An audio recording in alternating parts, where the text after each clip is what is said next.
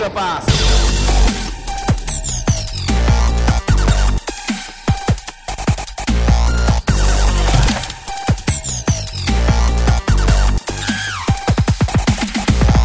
皆さんこんにちはエクストラパスポッドキャストです。ズボンです。レオーベンドラメー 言いたいだけです。慎太郎です。よろしくお願いします。陽気だね。い陽気だいねやーこれはもう陽気にもなるでしょう、これは。ははい。いやー活躍してるね、えー。ちょっとね最後の試合ちょっとあれだったけども。でもまえー。あすごいいい活躍でしたね。うん。あの髪型はどうなの？い。え？金髪のパーマいいじゃないですか。あパあれは天然なのかな？うん。いいじゃないですか。もう、デビュー当時はずっと坊主やったんですから、それぐらねい、そうだよねフランチャイズプレイヤーになったんですから、それぐらいやらしたってくださいや。うんあれ、サンロッカーズの色を、あれかな？レペゼンしてるのかな？もちろんで。ですよ。当然ですよ。何をおっしゃってるんですか 代表でもサンロッカーズ魂よ、みたいな感じでやってんのかな？当たり前ですよ。そう決まってるじゃないですか。今絶対思ってなかったでしょいや思今俺が言ってますよってから思ったでしょ思ってますよ。思ってますよ。絶対思ってないそんなことないよ。当然でしょ。そんなことない。そっかそっか。はい。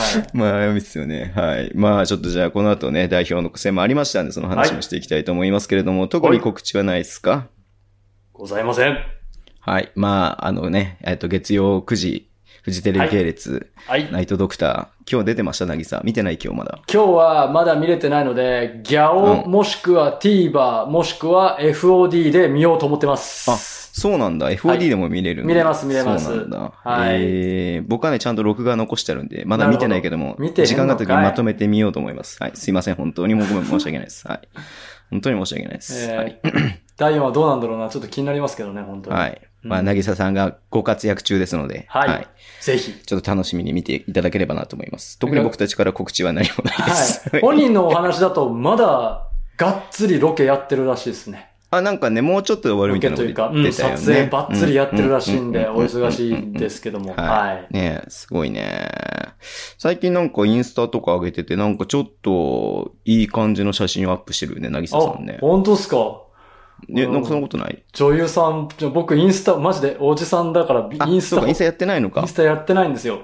あ、そこそこそこ。はい。いや、なんかだいぶ垢抜けた感じの写真を最近アップしてますよ。はい。月 Twitter 9も更女優にな。りますと違いますね、やっぱりね。うんうん。早くウィキペディア作ってあげないとね。はいいや、本当だ、質問が返ってこないんだ。やっぱ忙しいから。そっかそっかそっか。うん、結構細かく質問したんですよね。あ、もう聞いたんだね。もう聞いてます、聞いてます。はい。はい。じゃあ、カミングスーンですね、本当カミングスーンではいございます。わかりました。じゃあ、そんな感じでいきましょうか。はい。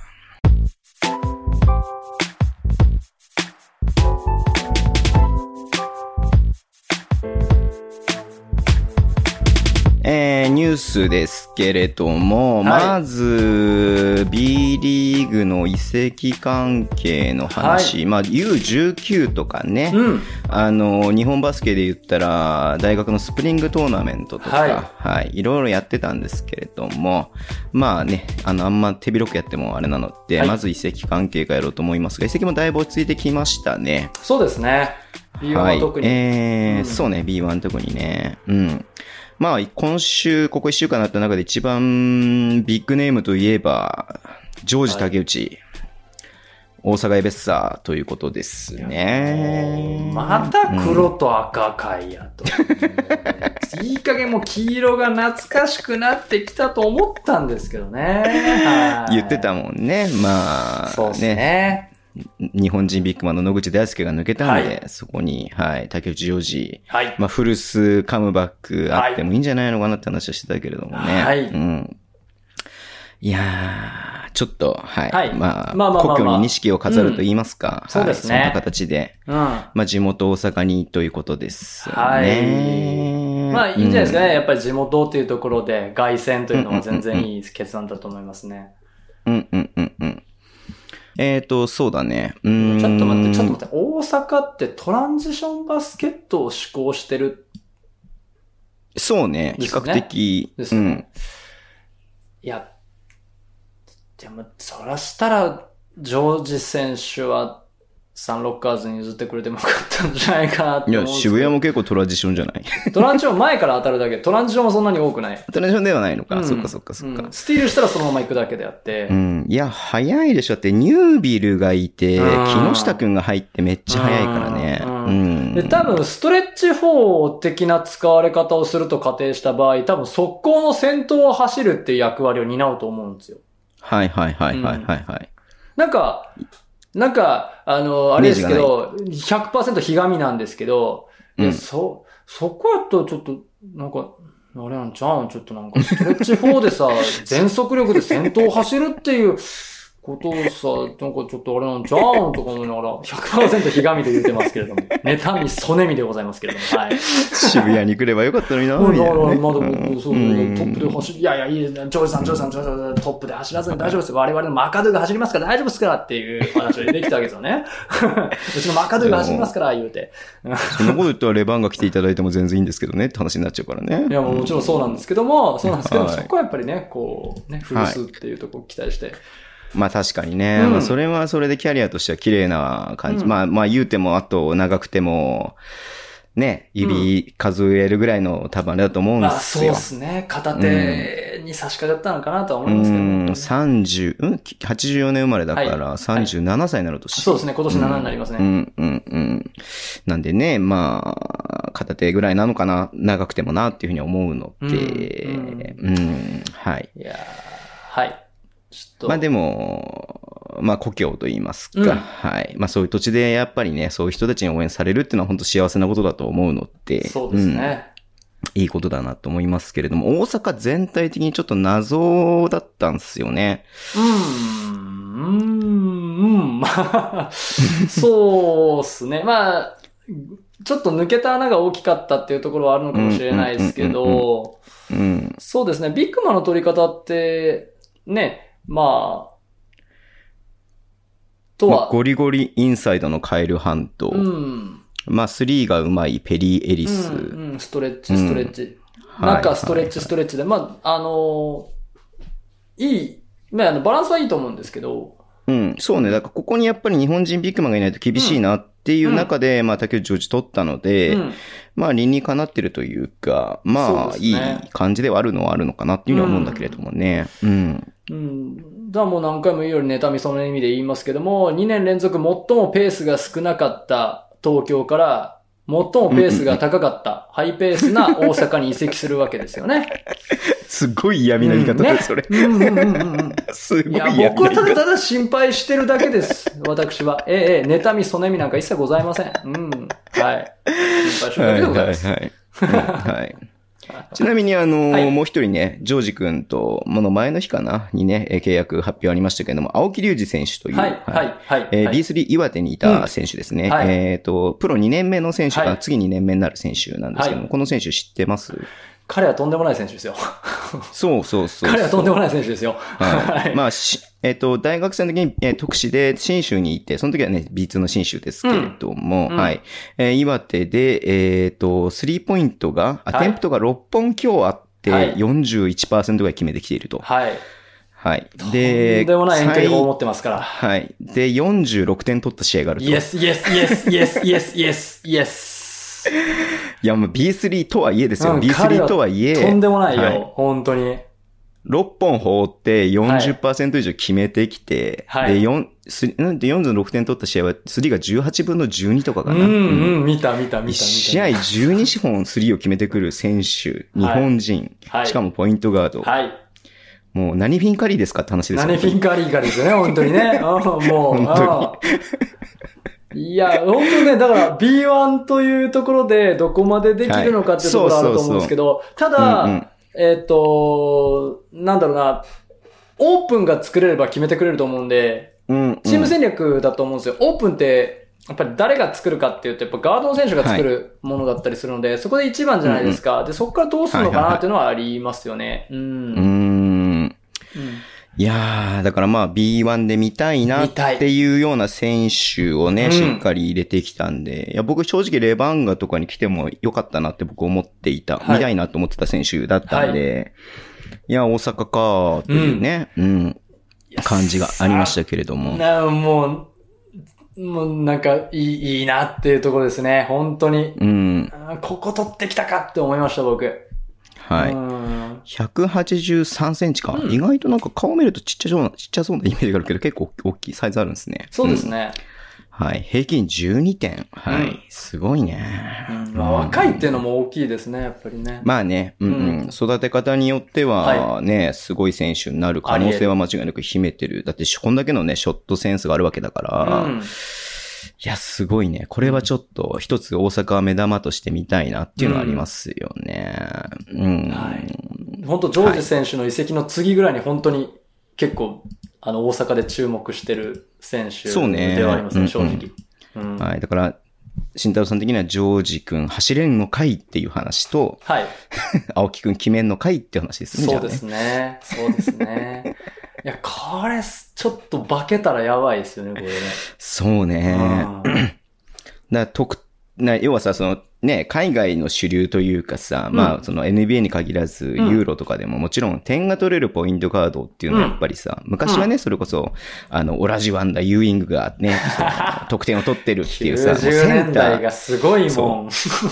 ポストプレーでセンタええー至上主義だったじゃないですか。ええでかい選手が点を取るっていうの、そのガラッと変わって、ね、うんまあもちろんセンタープレイヤーもスリーを打つっていう時代だけれども、まあ点が取れるね、もうカイリー・アービングにしろね、そういうさ、得点が取れる選手っていうのがやっぱり、すごいね、やっぱこう流れとしてあるので、そういった中で得点が取れるポイントガード、日本人、富樫勇樹ぐらいじゃないっていうところじゃないですか、正直。はいはい。現状で言うと。一人でうん完結できる選手はそうかもしれないですね。そうそうそうそうそう、うそれをね、だからこう、いうのをなんかその世界的、別に世界のね、あの、流そのトレンドに乗る必要は全然ないとは思うんだけれども、そういう可能性を秘めてる選手としてはうんめちゃめちゃ楽しみだねっていうのはあるよね。そうですね。んなんか僕なんか、宇都選手っぽい感じになったら面白いなと僕ちょっと思っていて。あーまあそこまで身長はないですけど、それで例えば、外が厳しいってやっぱりうん思う時が来ると思うんですよ。ディフェンスが全然違うから。うんそしたら多分アタックも磨かなきゃいけないってやっぱりなると、まあアタックできるんだけど、うんよりそこに磨きがかかると、多分もしかしたらなんか宇都選手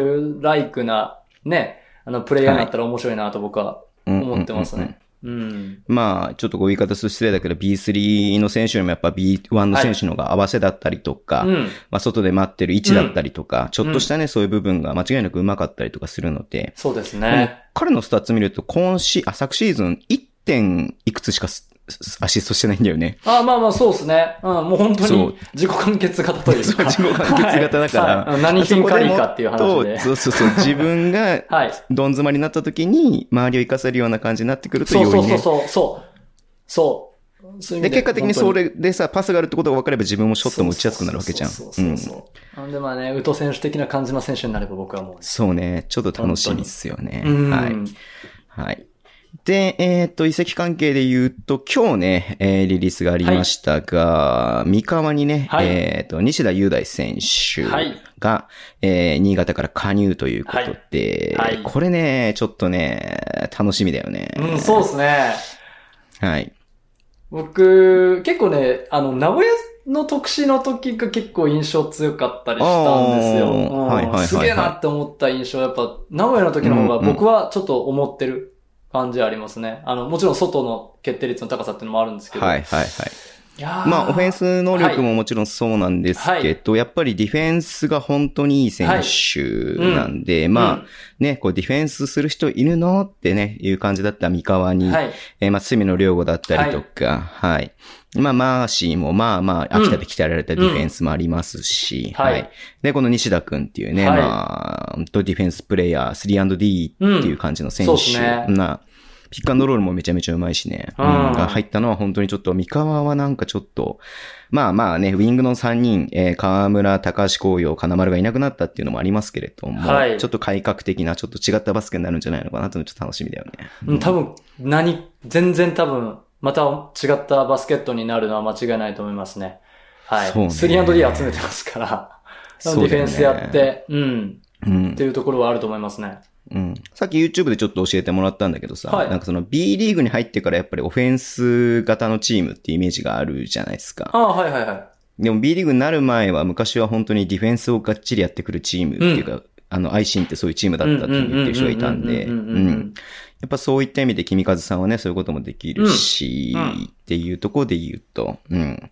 いやー、強えよ、三河これ。いや、強いと思いますよ。いや、それはあの、昔ってアイシンって結構ベテランの選手が多かったりしたので、それはもうガンガンオフェンスっていうよりもどちらかといえばディフェンシブにっていうところは間違いなかったと思うんですね。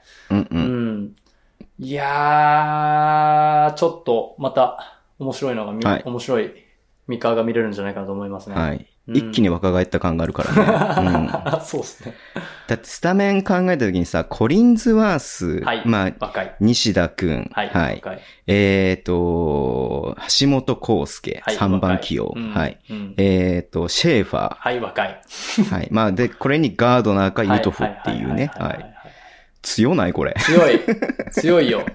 だって、強いよねこれね多分スターター絶対ね隅野選手かもしれないなと思ってるんですけど、僕はやっぱり。うん。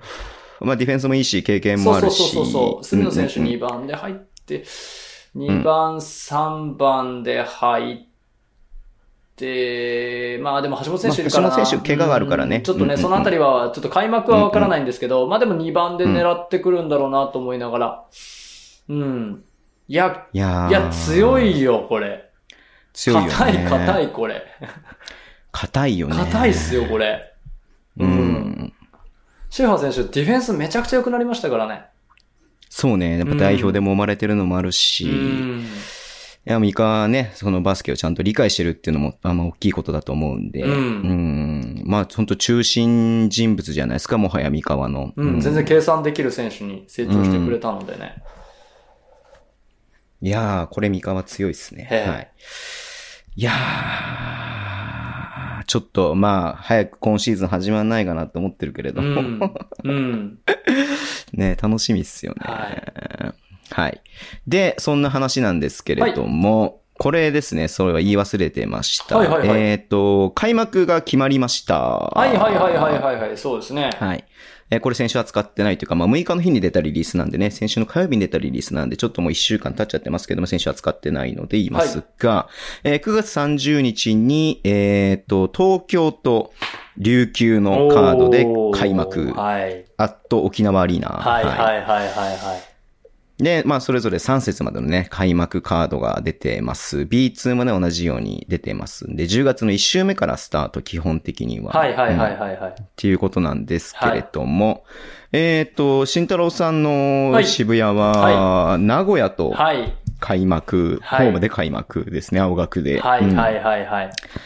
いや名古屋もね、謎編成で来てますからね。いや、名古屋ね、もうね、もう、結構でも、バスケットとしては芯通ってるんで、ええはい。まあ、あの、お互い結構ハイペースなバスケットになるんじゃないかなと思ってましてうんうんうんうん、ただ、あの、比較的スリーを打ってくるチームって、3、6外していれば比較的お客さんなところはあるので、インサイド攻められる方がきついんで、うん。はい。いやただでまあね、伊藤選手がいるんだよな。そうなんだよね。伊藤達也、えー斎藤匠というね、はなと思っい。て。高速ガードが2人いますんで、はい。そこでヘッジチンチンにやられたらもうちょっとまずいなと思うんですけど、うんそこしないですかね。うん。ただ、外とまあならまだなんとかなるかなと思ってますが。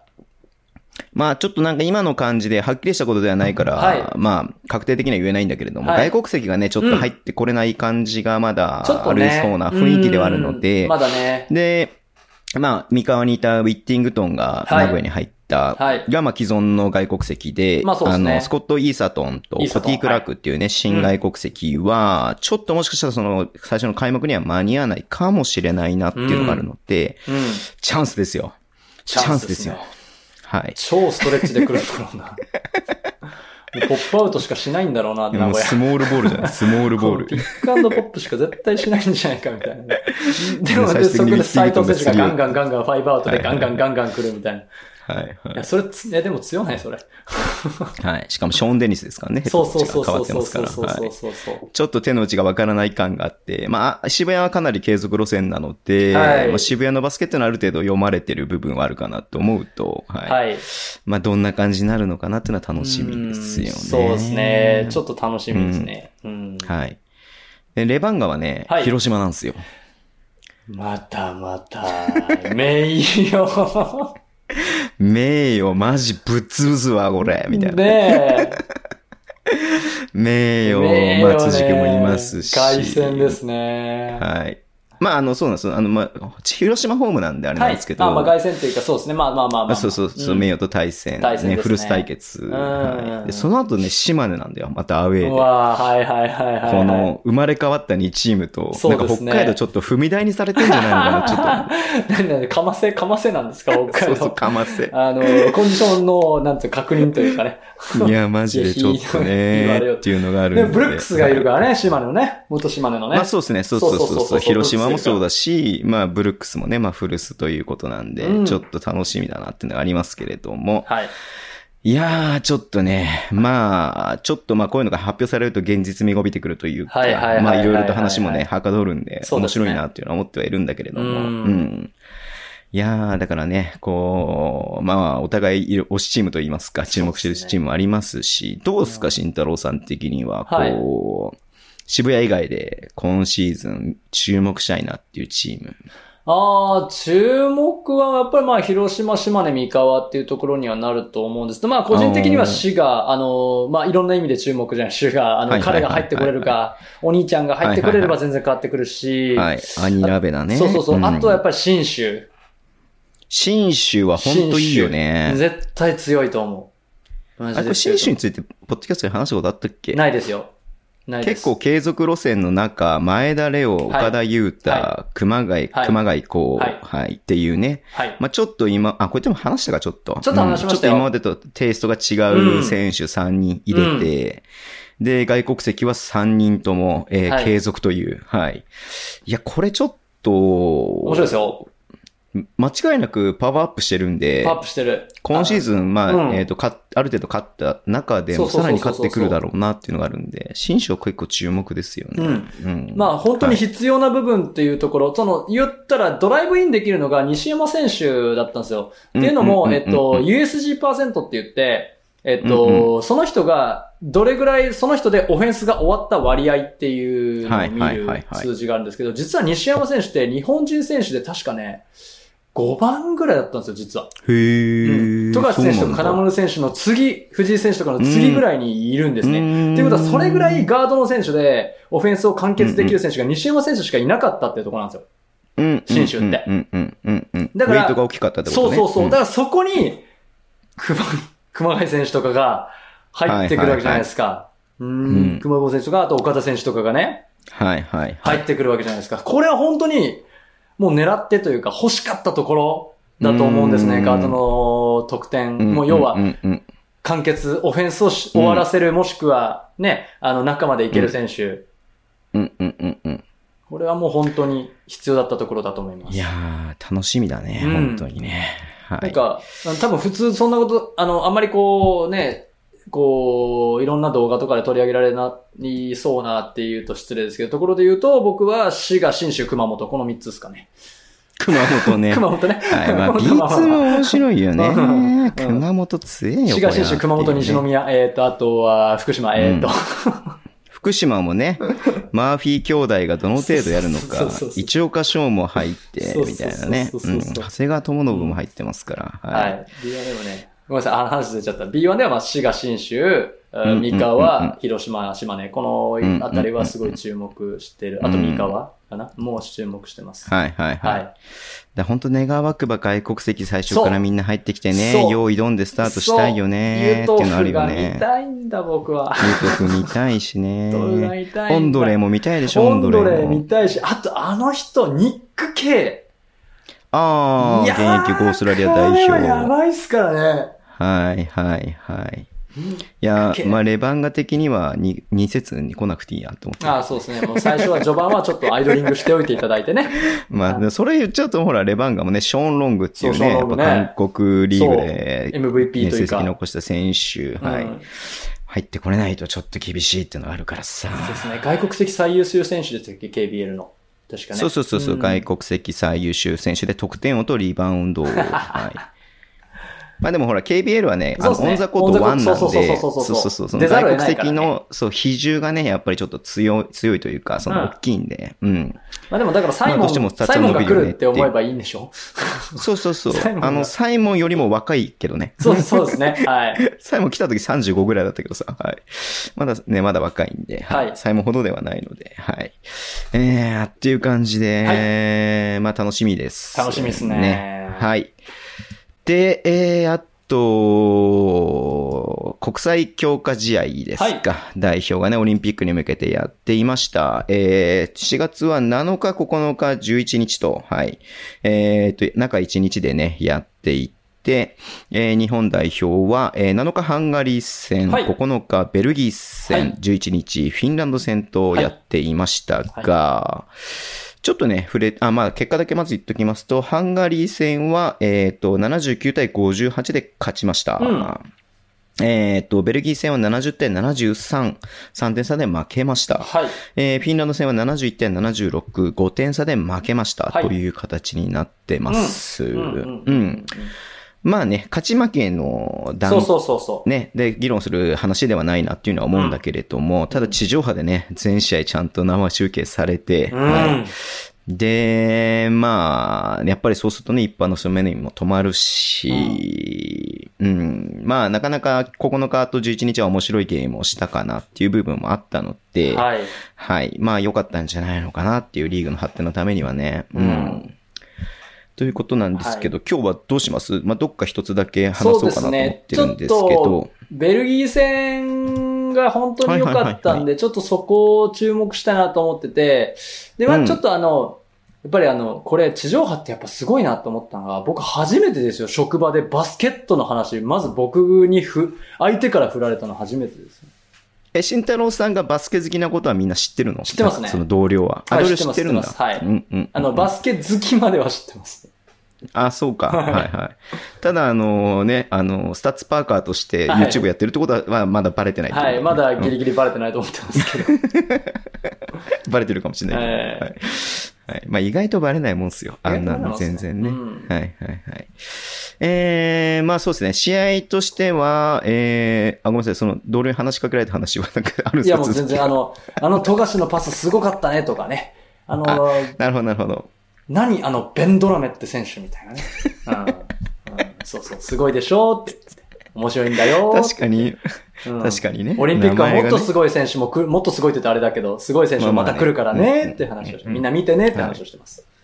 やっぱ八村塁がね、やっぱりどうしてもこう、市民権を獲得してるというか、八村塁っていうすごい人がね、今 NBA でやってんだ、みたいなことはみんな、はい話はある程度頭に入ってるとは思うんだけれども、はい。ユータ渡辺を知りませんから、普通の人は。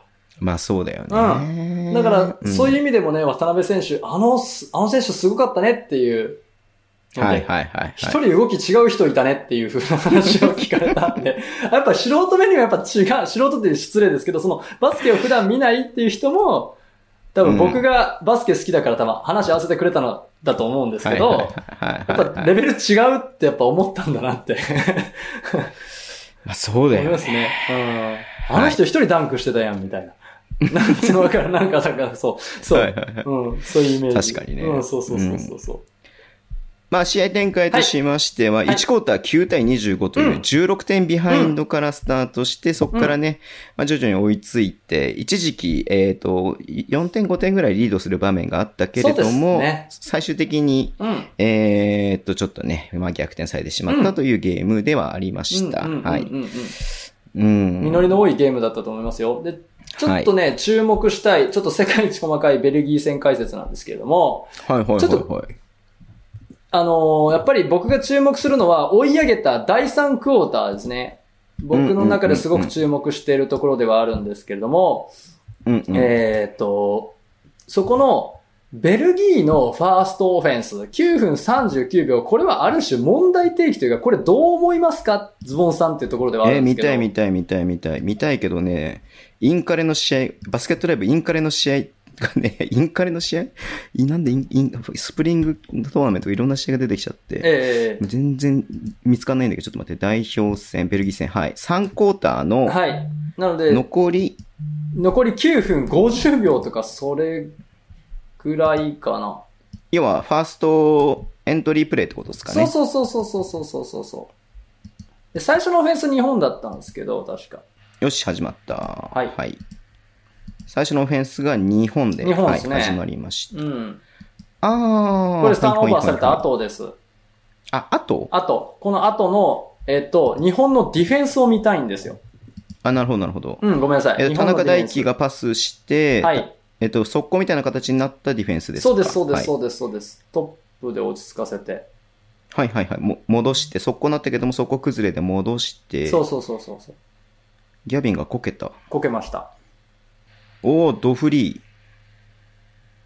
あー、これね？なんだっけ、ジジレか、ジレ。そうそう。これね、これ思うんですけど、あのーはいはいはい渡辺選手が、えーっと、一旦ヘルプに入って、キックアウトを思いっきりかけたじゃないですか。で、これで、えーっと、相手選手はフェイクしてドライブしたんですけど、これって成功なんですよ、ディフェンスとしては。スリー打たせてないんで。で、ここでシェーファー選手がヘルプに入って、コーナーの選手がワイドオープンになったんです。開いちゃったね。うん。これ、どう思います？このヘルプはいるのかいらないのかっていうところなんですけど。うんうんうんうんうん。いるのかいらないのか。はえっ、と、要は、えっ、と、ギャビンがゴール下にいるんだけれども、はいこれ、クリアアウトっていうんですか、こういうの。クリアアウトされちゃってるんで、このショットフェイクから入ってきた9番の選手のディフェンスに行けないからシェーファーが行ったんだけれども。結果的にそのシェーファーが行ったところのノーマークを突かれたっていう感じ。これペリメーターを打たせるべきだったんじゃないのか。そう。っていうことだよね慎太郎さんが言いたいのはね多分ねで、えっ、と、もっと言うなら、多分なんですけど、シェイファーは、あの、そこまでではなくて、ギャビンがヘルプに入る、ローテーションすると思ったから、ギャビン選手がもともとついていた選手につこうと思ったんですよ。で、それでコーナーが開いちゃったんですね。そういうことか。はいギャビンが多分、ショットチェックに行くから、その、そのギャビンがついてる、そのクリアアウトしてる選手が開くから、そのヘルプに行こうとした。そうんでもギャビン選手がちょっと捕まっちゃってたからっていうのはあったと思うんですけど、でもどちらにせよ正、解じゃないでもどちらにせよキックアウトされたと思うんですよ。ギャビン選手がシュートチェックに入ったとて、うん、うん、うん。で、ローテーションがうまくいったとて、コーナーにスリーポイントを打たれてたんですよ。うん。なんかここ僕すごいギャップを感じていて。これでも、結果的に行かなければ、はいギャビンとはい、この、2対1になっちゃうはいシチュエーションだから、はい。もう、はい捨。てても行ってよかったんじゃないのかなって僕は思うけれどもね。じゃあなんで渡辺選手はあそこまでクローズアウト頑張ったんですか？っていう話になるんです。そこが僕の中でギャップな気がしていて、日本と海外の。うんうんうんうんうんうん。スリーをとにかく抑えて、渡辺選手的にはディフェンス成功だと思ってるはずなんですよ。2点打たせてたって。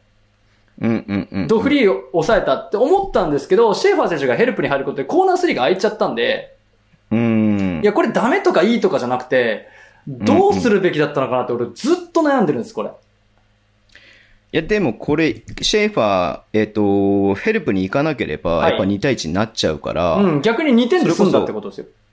まあまあまあ、結結果論だ、結果論はね、うん結果論はそうなるけれども、ううんーん、もうこれはだからその前の段階でもう詰んでるよねって話になっちゃうんじゃないのかな。いや、もちろんそうなんですけど、そこでヘルプ入らざるを得なきゃいけない状況になったっていうところで終わってはいるんですけど、でもそんな状況ってたくさんあるから、うんうん。じゃあそこの判断ですよね。こういう状況になった時に2点を打たせる選択肢を取るのか、それともヘルプローテーションに入るのか。いや、ここすごい僕なんか、どう、どっちが良かったんだろうずっと悩んでます。うーん。どっちも正解なんですよ。そう、どっちもせ、な、どっちも、どっちややってもやられてるよねっていう話。そうそうそうそうそうそうそうそうそう。でも、まあ、ここまでこのジレっていう、この13番かうんの選手が、うん、まあ、試合通しても多分すごくスリーを決めていた選手だったんそう、で、その通り。まあ、この選手じゃなけれそうば、スリー打たせてもよかったのかもしれない。おっしゃる通り。でも、この選手だから、打たせちゃダメだったよねっていう慎太郎さんのその言い分もわかるよね。ここなんかちょっと、なんか、日本代表の中で一番もやっとした点。うーん。気色悪いですけど。これだから、どうなんだろうね。渡辺裕太の意図と、うん。まあ、その他のよ、まあ、4人というか、まあ他の9人の意図が、ちょっとずれてるっていう場面だろうな、そのさ世界レベルで言った時に、うんいう風に僕は見えちゃったんですよね。うんうんうんどうしてもね、スリーだけ打たせない。けど、ここでショットフェイクでもしやられても、ペリメーターならば別にいいかなと思っていた渡辺裕太。そう。はい。でもそれもやられちゃいけないと思っていた、えーギャビン、まあ、もしくは比江島も若干そこにチェックに行こうとしてるから、うーん、ね。まあでも全部結果論になっちゃうよね、この話はっていうふうに思うけどね。そうなんだよね。その後ね、うんベンチが映らないからわかんないのよ。これがお、ラムスさんが怒ってたらこれは違うだろうなんだけど、そのベンチが映んないんですよ。日うん本の。うんうんうんうん。ねだからちょっとこれが正解だったのかどうなのかわかんなくて。うんうんうん。まあ、何がしたかったかっていうところで言うと、えっ、と、とにかく3はやれたやられたくなかった渡辺裕太。はい。で、他の選手は、とにかく、まあ、見えるとこ守ろうかっていうふうに思ってる感じに見えちゃうね、やっぱりね。これだけ見ちゃうとね。うんん深いっすよね。深いね深いよね。渡辺裕太のクローズアウトが鬼だもんね、そうね。。これね、うんずっとそうなの。NBA でもずっと本当鬼の形相でクローズアウトするんですよ。それがうん渡辺選手の持ち味。うんうんうんうん。なんすねうんそうね。どう思うこれ。みんなどう、皆さんどう思いますか？こちらのシーン。視聴者の皆さんぜひ僕を、僕を説得してというか、ぼ、ぼ、僕と、僕の考えというか、誰か、こう、ビシッとこうね、これはこうだよって教えてほしい。僕もわかんない。答え、答えが出るもんではないうん。のかなとは思うけどね。ぜひ教えてほしい。こあの、クローズアウト止める派と、インサイド止める派。い、はい。や、リバウンドのことも考えてとかもあり得るからね、全然ね。うーん。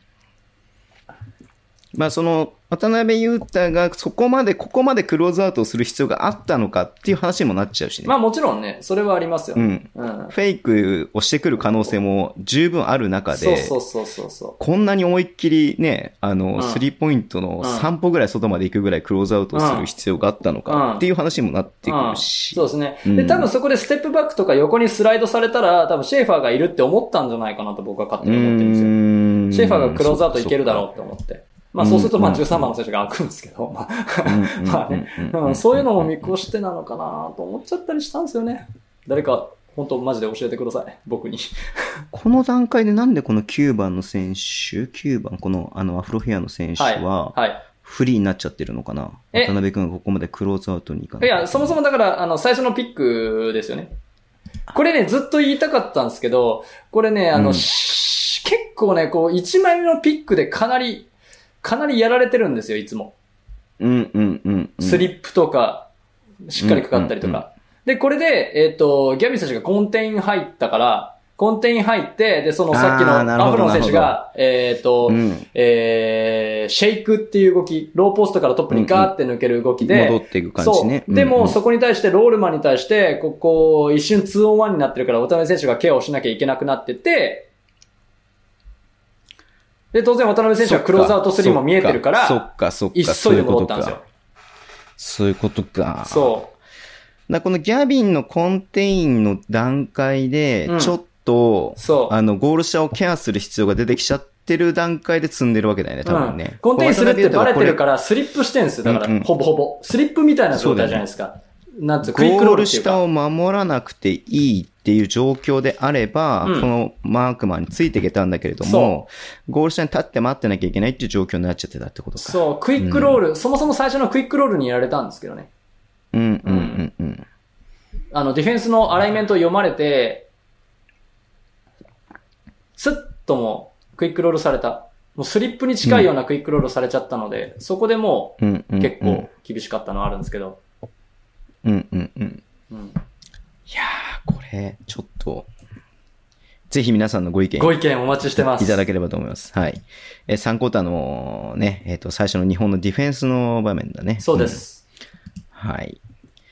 じゃあ気を取り直して、気を取り直して、気を取り直していきましょう。気を取り直して気を取り直していきましょうね。今日の話もこれだけで結はい構、結構もう、あの、尺取りましたね面白いけどね。面白いけどね。はい。うん。はいはいはい。やっぱりね、日本のね、オフェンスもね、結構いいところがね、けたくさんあったんですよね。で、その後のオフェンス9分20秒まで進めていくとですね、日本のいいオフェンスがあるんですよ。スリーポイントやられた後のオフェンスですかね。その後のオフェンス。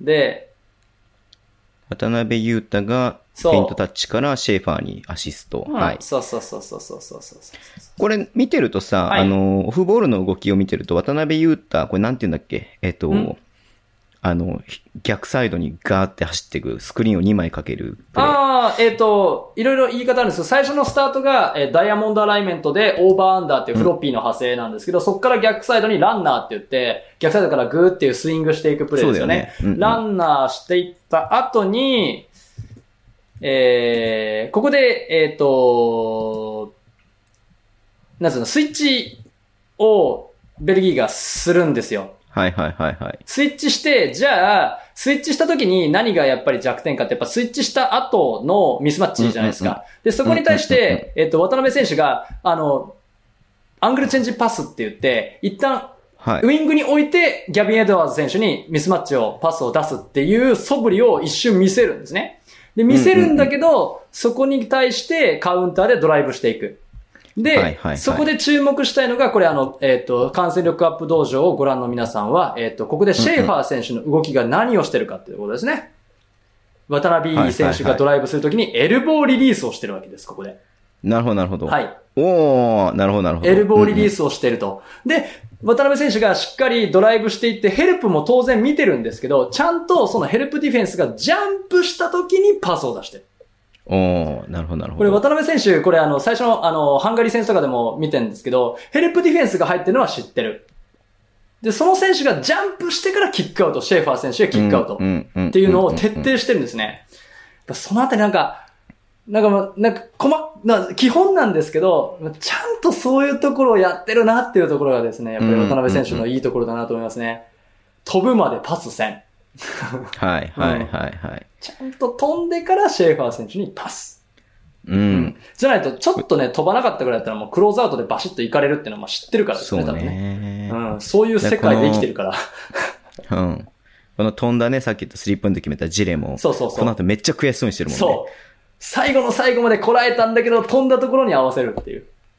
なんやねんみたいなそう。そうそうそうそう。やっぱりそこの、そこがね、渡辺選手の魅力だなと思いましたね。はい。はいうんはいはいはいはいはい。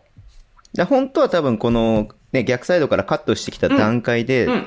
もうウイングで本当はもらいたかったんだけれども、スイッチされちゃったから、でもそのスイッチを逆手に取って。えっと、こうね、ペイントタッチしていくっていう感じだったわけだ、うんってことだよね。しっかりパスフイェイク、エドワーズ選手へのパスも見せながら、で、うんそれを見てるから、ちゃんとシェーファー選手もゴール下を開けて、エルボーにリリースしてドライブコースを開けてっていう。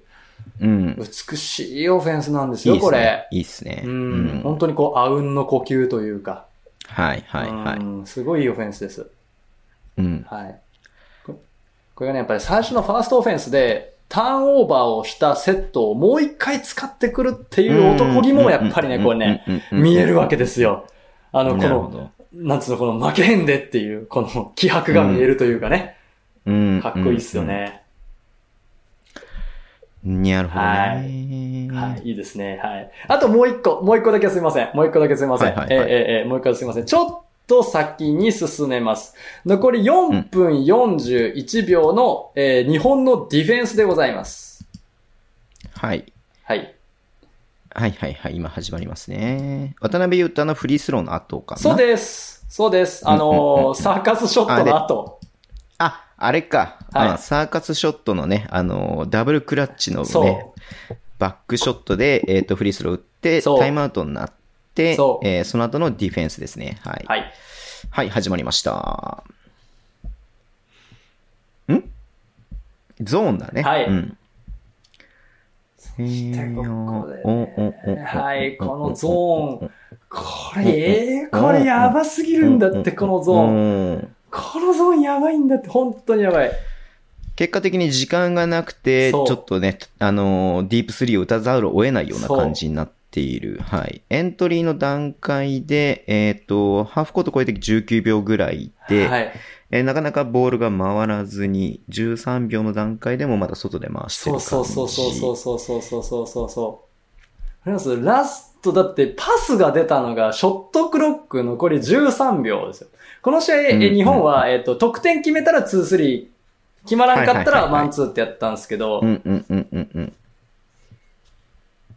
いや、こう、ファーストパスが残り14秒だからね、これ。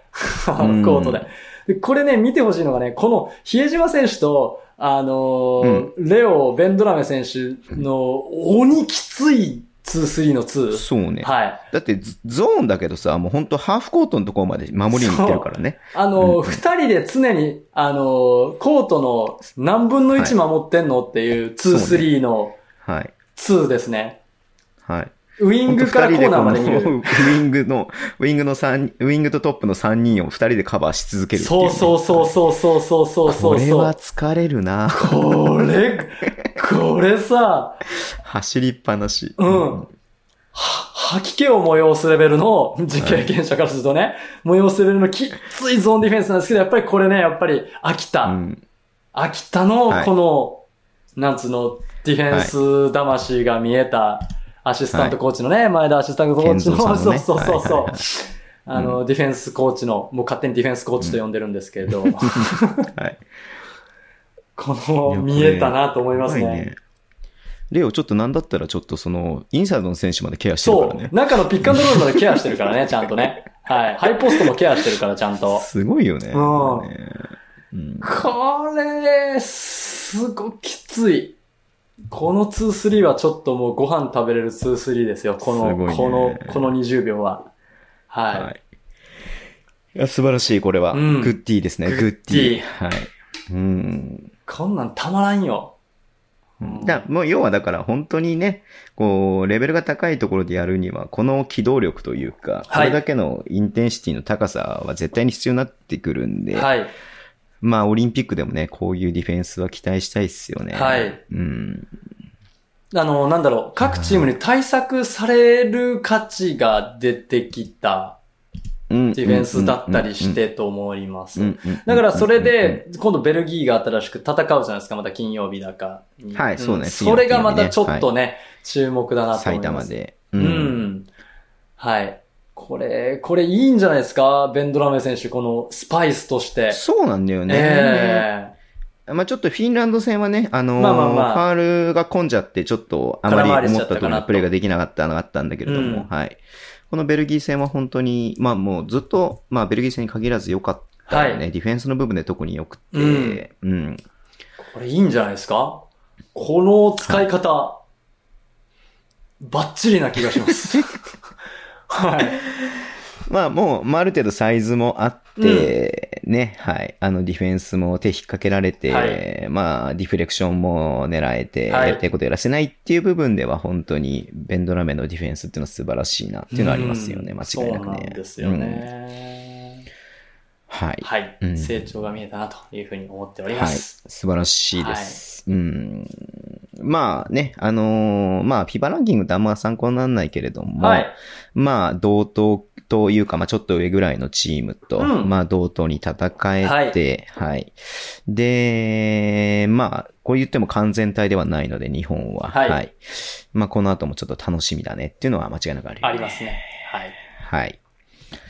いかがでしょはい。いや、もう本当に、だから、まあでもちょっと気になったのがさ、さっきのその、まあ日本のディフレクションというのもね、やっぱり、はい結構、なんだろう、あの、感覚として B リーグの感覚とちょっと違うのかなと思ったのが、はいはいはいやっぱこう思ったようにパスが通らないっていう場面って結構あったりして、ああ、そうですね。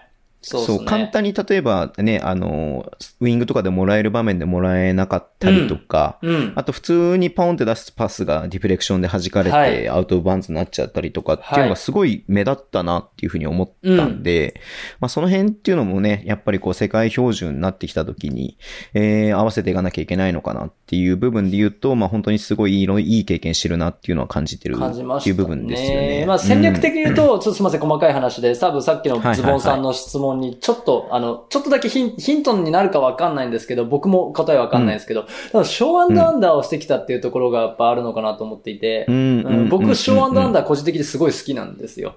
うん。ーあのー、なんだろうな、大きい選手がショーしてる間にアンダーを通って、ロールマンの、ちっちゃい選手がロールマンのケアをしながらボールマンに戻るっていう守り方なんですけど、はいはいはい。これ結構僕好きで、本当に。スイッチすることなうんうんく、どっちも守れるっていう。えー、ショーしてきたらやっぱりロールマンへのパスっていうのは絶対に弱点としてあるから、うんそこに対してあの、小さい選手だけどアスレチックな選手がアンダーしながらケアして戻るから、だから田中選手がパスを出せなくて、あの、ディフレクション手にかかっちゃったりっていうシーンがあったりすると思うんですよ。うん。で、そのショーアンダーアンダーをしてくるチームって P リーグにあんまりないので、ああ、なるほどね。そういうことなんだ。うん、だとうん僕はちょっと思っちゃってます。はい。要はあんまり普段慣れてるディフェンス、うん。相手のディフェンスではないディフェンスをされているからっていうのもあるあると思います。だからね。もちろん知ってると思います。よ。ショーアンダーなんて昔からあるディフェンスですから、バンガンディ監督が大好きなんで有名ですけど、ショーアンダーは僕も好きなんですけど、ですなので、ただちょっと確かに慣れてはないなって、う。うんん、思いました。なるほど、はいありがとうございます。そういう風に解明していただける。ただでかいからとか、手が、手が長いからとかさ、そういう風な感じでさ、うん。あのーば、バカみたいな解釈をしてしまうんだけども、そう言ってもららえるとなんか、そういうことなんだねっていうのは思うね。うんうんうんうん僕はちょっとそうなんじゃないかとちょっと考えちゃうところ。だからスイッチされた時とかはアタックできてるんですよ。うん。そう、ショーアンドアンダーさされた時に手にかかったりとか、まあ、あの、ウィングのパスカット最初のあれは、ちょっと、あれ、あの、身体能力とか高さとかもあるんですけどピックアンドロールで、不用意な感じではないのに弾かれちゃうとそうそうそうそうか、ちゃん。とやってる感じはあるのに弾かれちゃうとかがすごい多かったん。そうで。、そう、ん。多分そこも原因にあるん。じゃないかなと勝手に思ってます。なるほどう。ん。わかりました。はあと単純に渡辺裕太すごいよねってあ、すごい、すごい、すごい、すごい。もう休ませてあげてほしい、正直。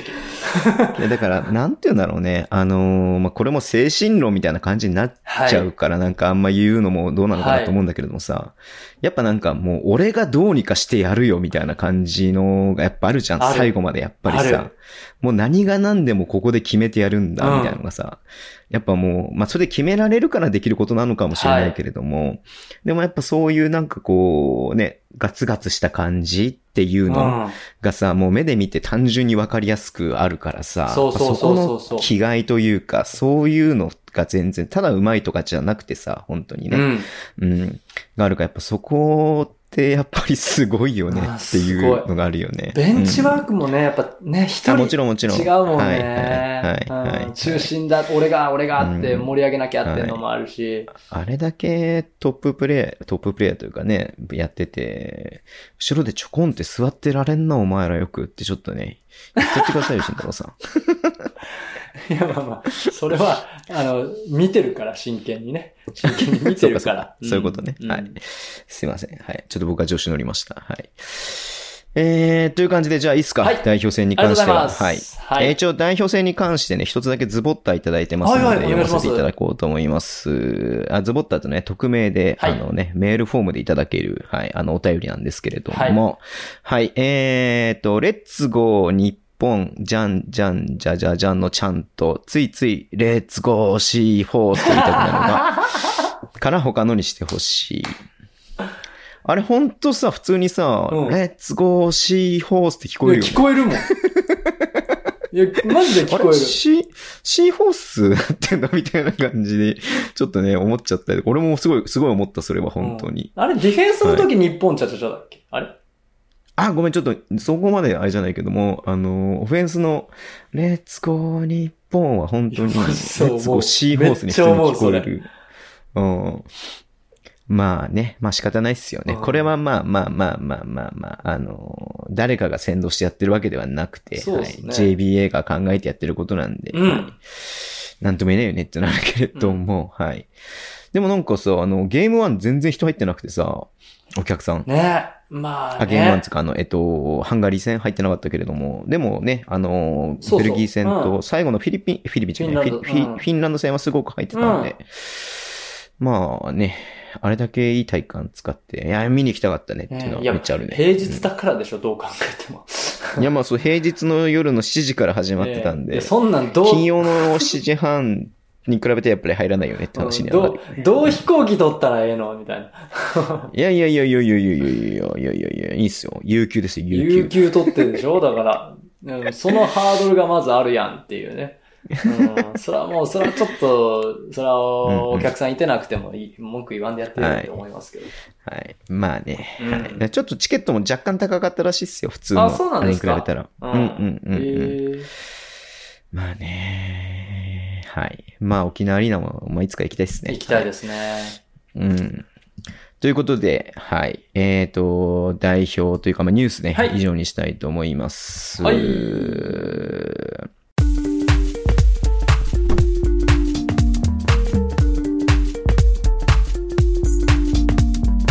ミステリーコーナー来たねーインドいつも以上に声が出てます、ね。帰ってきましたはい。はいありがとうございます。うんはい。えー、ひとまずね、あのー久々にミステリーにお便りいただいてます。ありがとうございますうと思います。ありがとうございます。何がいるかな？何がいるかな？ててててててててて自爆霊。自爆霊。そんなんね、嫌やよ、それ。略して、自爆。はい。自爆パート2とかでしょ？あの、パート1やけどさ。はい、読ませていただきます。はい。えー、梅雨も終わり本格的心霊の夏、日本の夏が来ましたね。どうもこんばんは、稲木が支援です。えー前に慎太郎さんが新居を霊視してほしいというコメントをいただきましたが、正直無理なので、はい実際に私が霊能者の方と会った時の話を送らせていただきます。はいはいはいはい。あれは30年前。親が新築物件を買うにあたり、母親が風水などにハマっていた関係で、はいどこからか霊能力者を探してきて、新築物件を霊視してもらったことがありました。はい。部活が終わり自宅に帰ると、母親と知らない男性が間取り図を広げて何やら話をしていました。はい。その男性が霊能、霊能者さんでいろいろと母と話した後に、ふとその方が私の方に向き、君は左側に霊がつきやすいから気をつけなさい。と一言だけ残して帰っていきました。え？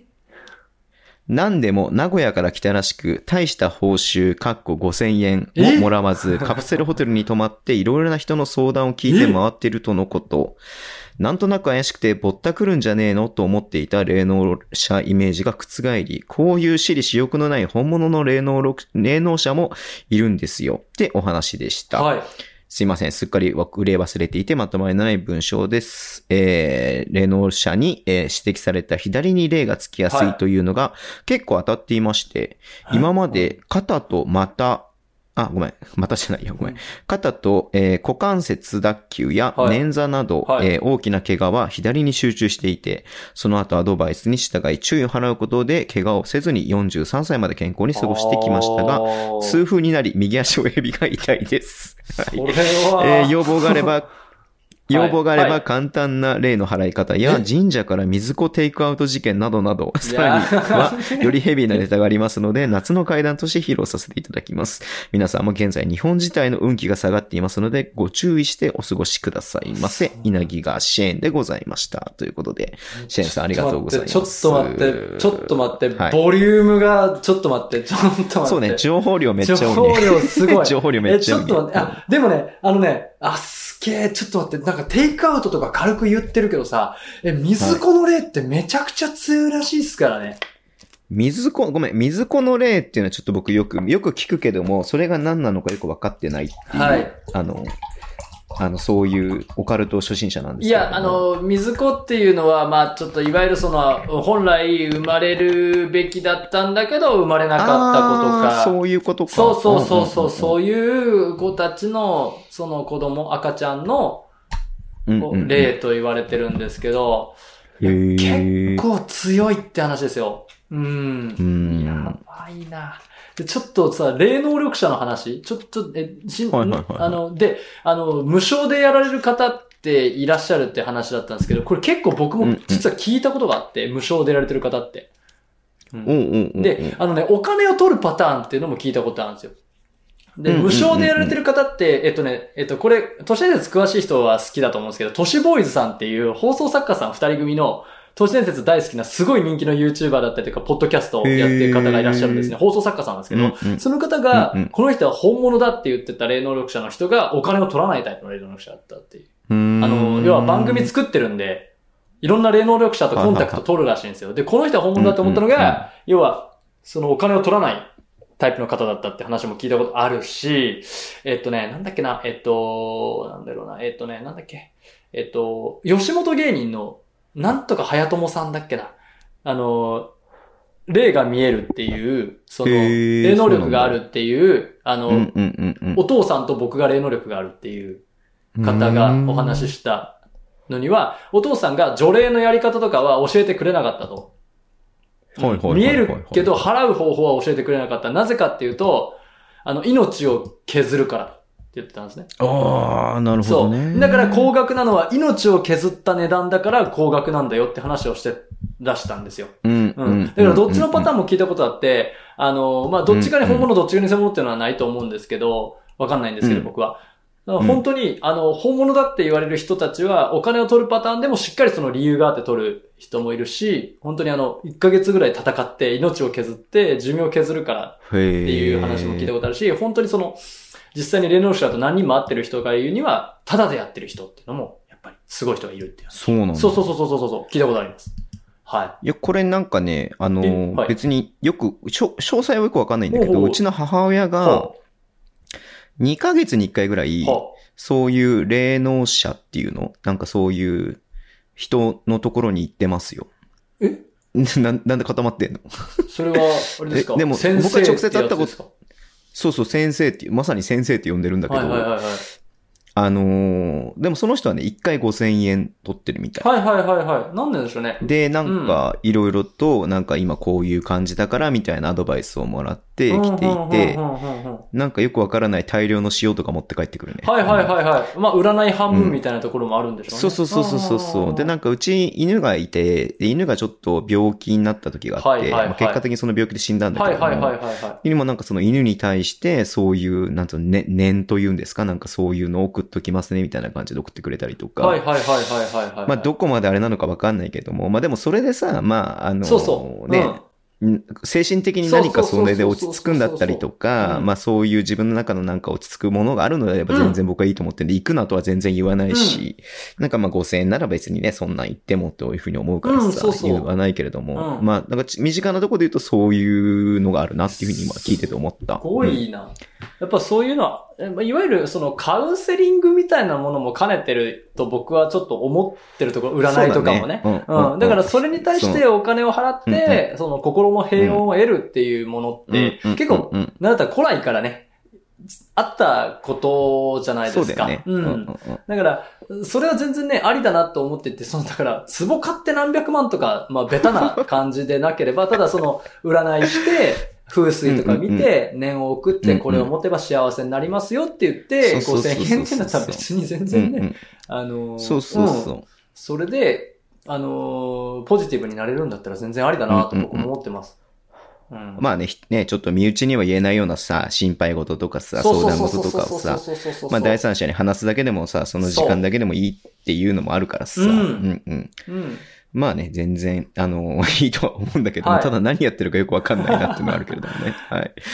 ううんん。なるほどね、なんか、うん、いいと思いますよ。僕もなんか、宗教は全然信じてるはいないというか、あんまり興味がないというか、信じてはないんですけど、もしその、例えばその宗教とかが、その、キリスト教とか、毎週日曜日にね、あの、教会に行ってお祈りすることで、気分が晴れて楽しい気持ちになるんだったら、で、そこでお友達ができるとかなら、全然、全然、全然いいと思ってるん。ですよね、僕ね。うんうん。うん。そんなの、だって俺が YouTube とかさ、やったりとか、このポッおドキャストやったりとかしてさ、そうそうそうそうそう。ね、友達が増えていくのとかさ、まあ、言いたいこと言ってるのと同じだとは思うんで、言ってしまうとね。言ってしまうとねうんそうそうそう。まあ、どこに時間とお金を使うかって話なんで、ねはいそれはまあ人それぞれ自由だとは思うんであれだけれどもさ。うん。いや、でもそのシェーンさんの、やっぱりこれちょっと夏に撮っとこう。夏に撮っとこう。ねてか、あの、もう、話してもらいたいよね。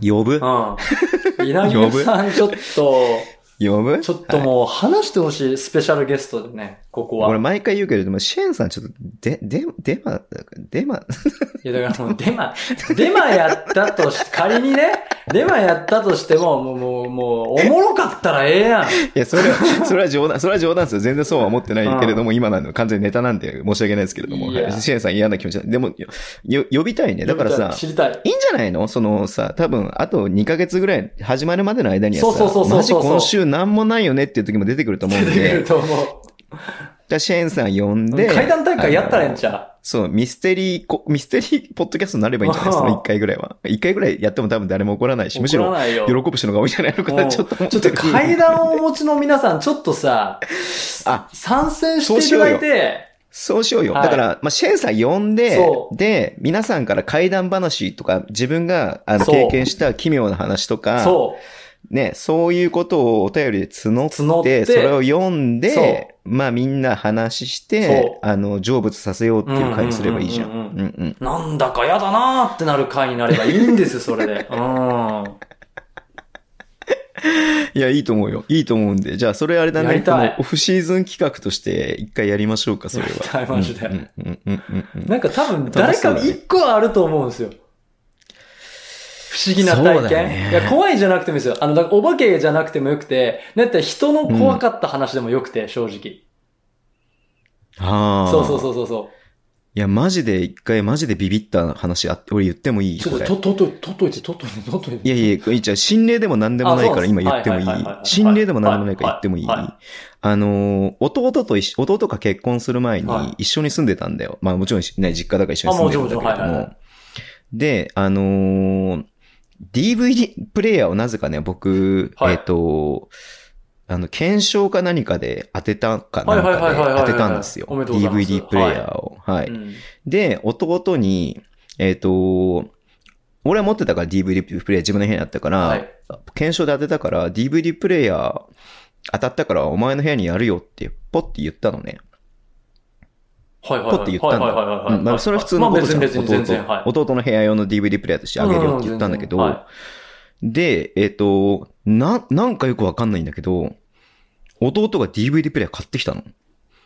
えは意味わかんないじゃん、い。その時点で。はいはいはいはえ、なんで買ってきたのって、俺、あた、あげるよって言ったじゃんっつったら、うんそん、そんなこと言われたっけとかって言って。い。えで、えもう普通に、目、目見て普通に話した絶対に言ったのに、記憶にないって弟が言い出してえ？で、DVD プレイヤー買ってきた。弟が DVD プレイヤー買ってきて、うん。で、届いた DVD プレイヤーが、その弟が買ってきた DVD プレイヤーと全く同じ DVD プレイヤーだったの。怖っ え、何それ？言ってないんだよ。あの、どこどこのメーカーのこれこれが当たったからとか言ってないの。DVD プレイヤーが当たったよっていうことだけ言ったんだよね。怖っえ、これすごい不思議じゃない？どういうこと？えそもそもなんで弟 DVD プレイヤー買ってくるの？っていうのがまず不思議で、うん。で、それ言ったのに記憶にないっていうふうにそこは言われて、まず意味わかんないでしょ？まず意味わかんないでしょ、うん。で、買ってきた DV プレイヤーと当たった DVD プレイヤーのもうモデルが全く同じのやつだったの。え、何それ？なんか、二重で意味がわかんないなと思って。何それ？何それ？それ、え、ちょっと待って、それパラレルズボンなんじゃないの？それ。いやいや、わかんないんだからさ、言う、絶対言ったんだよ。絶対言ったの。100%言ったんだけど、言ったんでしょ？絶対覚えてないって弟は言っていて。だから、それを言った世界線のズボンさんが、言ってないい世界線のズボンさんになって、で、そこで DVD プレイヤーっていうものだけはリンクしてるから、そうそうそううそれが、弟さんが買ってくるっていう。で、仮にだよ、はい仮に覚えてなかったとしてもさ、いそのタイミングで DVD プレイヤー買ってくるのもおかしいじゃん、わかんないですそもそも。よね。そもそもね。そもそもそもそもね。そうそうそうそう。うん。仮に聞いてなかったとしても、別に今欲しいってなんないでしょっていう。そうそうそうそうそうそう。別に欲しいから当てたわけでもないし、そうそうそう必要だから当てたわけでもない。そうそうそうたまたま当たったから、で、俺は持ってるから、じゃあ弟にあげようって話であって、で弟も DVD プレイヤー欲しいなんていうふうに俺にも言ってたこともないのに、は言った次の日に DVD プレイヤーを買ってきて、かつそれが全く同じモデルっていう。何これ？い。何これ？何これって思った？だから、ズボンさんが話しかけたもう20年ぐらい前の話ですよ弟さんがドッペルゲンガーで、そのドッペルゲンガーが本体に融合した時に、DVD っていう記憶だけが入って、だけどその時に本体はその話を聞いてないから、DVD っていう記憶だけが強烈に残ってて、なぜか DVD を買ってきましたっていうことなんじゃないですか。そう同じになる意味わそうそう、そういうことなんだけそういうことだと、いうふうには、そういうことを考えられるけど、本当だからこれもシミュレーション仮説のバグとしか思えないよね、バグでしょう、これは。うーん。それしか本当に片付かない。バグだよね。そうそうそうそう、そういう話になってくる。だって、普通に生き生きてて、偶然でそんなことが起きるわけないよねないないなって思っちゃうからさ。うんうんうん。二重にも三重にも偶然というか、言葉で説明できないことが起きてるっていう。そうそうそうそう。まず記憶がない。はい。で、そのタイミングでなぜか DVD を買ってくる。はいしかもそれが全く同じモデルである。同じモデルである。指名し合わせてない。そしてズボンさんが DVD を当てるっていうね。それは別に、あ、それはいい、それはいいのか。それはいいのか。かそれはいいのか。ああ、間違えた間違えた。はい。それはいいのか。そう、だからね、一時期全く同じ DVD プレイヤーが2つありましたよ、なぜか。聞いたことない、それ。面白い。それ、それちょっとマジで、外でしていいですか？この話。この話。著作権ある、著作権。全然、全然、全然使ってもらっていいんだけれども、知り合いのズボンっていう人がねっていうやつでやっていい？ただこれ、怖くもなんともないし、なんつうの、なんつうの、ただただ単に不思議な話っていうだけ。うんえ？ー20年ぐらい前かな。二十歳前後だと思うな。まあ、そうですね。DVD プレイヤーが検証になってるってことは、まあ2000年代初そうそう頭とかそれぐらいですよね、多分ね。普及し、普及しきってないような感じかなってうんうんうんいう、そうそうそうそう。うんうん。いやー、っていう話を今急に思い出したわ。不思議な話って言われて。ミステリーが霞むやん、俺のが。これからのやりにくくなるやんか。そういうつもりはない。そういうつもりはない。ただ思い出しちゃったから、まあ、例えばこういう話があったはいはいはいはら、ぜひそういう会の時には送ってくださいそうですねこういう話も全然ありで。そうそうそうそうそうそうねそう、皆さんのハードルを下げるために言いました。はいこんなんでいいんだ、みたいなね。いや、でも結構不思議か。めっちゃ不思議よ。聞いたことない、そんな。なかなかないよ。なかなかないパターンの不思議な話だよね。うんなかなかないパターンの不思議な話だよね。うんはいはい。じゃあ、すいません。慎太郎さんよろしくお願いします。やりにくいわ、ほんまに。なんやねん、これ。びっくりした。前の座席でホームラン打たれたらほんとごめん。ほんとごめん。意図せず、意図せず。いや、全然面白かったんでいいですけど。はい。うん、はい。じゃあ、えー、モノマネしまーす。お願いします。時は2013年、元 CIA 職員であるエドワード・スノーデンは、ある人類の存在を暴露したんだよね。ほそれは、地底人。う。おーめっちゃ面白そう。仏教世界において地下の理想郷に関する神話が多く存在しているのですそれを発端として古来から存在する学説それが地球空洞説え？果たして地下世界は存在するのかって話。そしてギガシェーンさんは43歳だって話。信じるか信じないかはあなた次第です。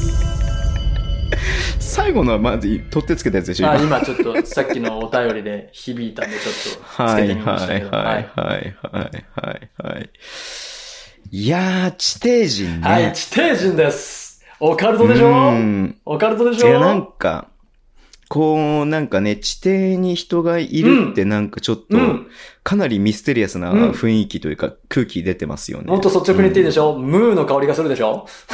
うん、うんするする。ムーの香りがする。するでしょ、はい。これね、でもね、僕の中では結構、うん。なんか、あってもおかしくないって思ってるものが結構あって。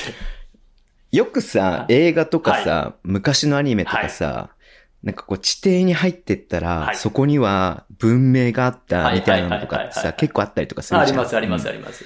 そういうのってなんかやっぱワクワクするワクワクしますよね。単純にあるよね。でまあ前提として持っていただきたいのは、地球の中には何がありますかって話なんですよ。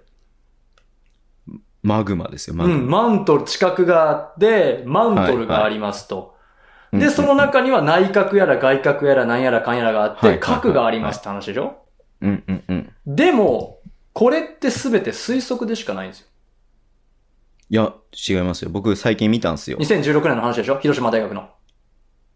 地球、全地球史アトラスっていう YouTube が、やばいやばい、やばい、なんだそれ。見た？なんだそれ、なんだそれ、なんだっけそれ。全地球史アトラスっていう YouTube がアカシックレコードの話でしたっけ？あれ？